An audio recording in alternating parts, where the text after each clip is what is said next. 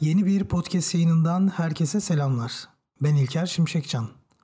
Bugün sizlere dünyada bir kare fotoğrafı en çok kullanılan fotoğrafçıdan, aynı zamanda Küba devrimi denildiğinde Che Guevara'nın o ikonografik portresini çeken fotoğrafçıdan Alberto Corda'dan bahsedeceğim.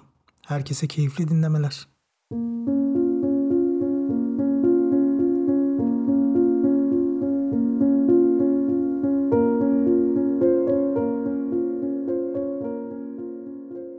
Alberto Corda 1929 yılında Havana'da doğmuştur. Fotoğrafçılığa başlamadan önce birçok işte çalışmıştır. Fotoğrafa başlama sebebini ise kız tavlamak olduğunu söyleyen Corda, ilk evliliğini Kübalı model Natalia Menendez ile yapmıştır.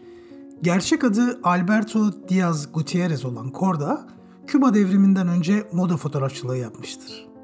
Standardı yüksek bir hayat sürdürürken devrim birliklerine katılmıştır.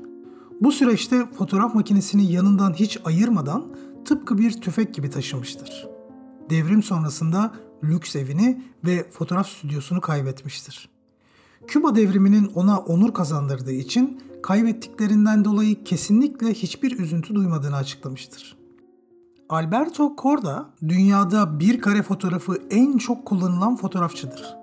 Bu fotoğraf 6 Mayıs 1960 tarihinde bir anma töreni esnasında çektiği ikonik Che Guevara portresidir.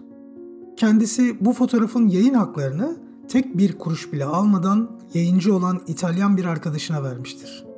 Bir araştırma enstitüsünün sonuçlarına göre bu fotoğraf dünyada teklif hakkını aldırmadan en çok kullanılan fotoğraf olmuştur.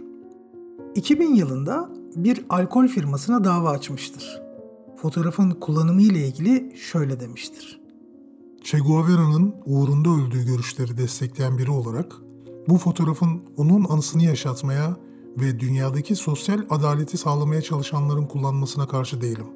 Fakat alkol gibi ticari malzemelerin reklamını yapmak için Che'nin şöhretini kullananların kategorik olarak karşısındayım. Dava sonunda kazandığı 50 bin doları Küba sağlık sistemine bağışlamıştır. Ve eğer Che yaşasaydı o da aynısını yapardı demiştir. Devrimden sonra 10 yıl boyunca Fidel Castro'nun kişisel fotoğrafçılığını yapmıştır. Küba devrimini yaşatmak için Avrupa'da düzenlenen etkinliklerden birine hazırlandığı sırada 25 Mayıs 2001 tarihinde Paris'te kalp krizi geçirerek yaşamını yitirmiştir.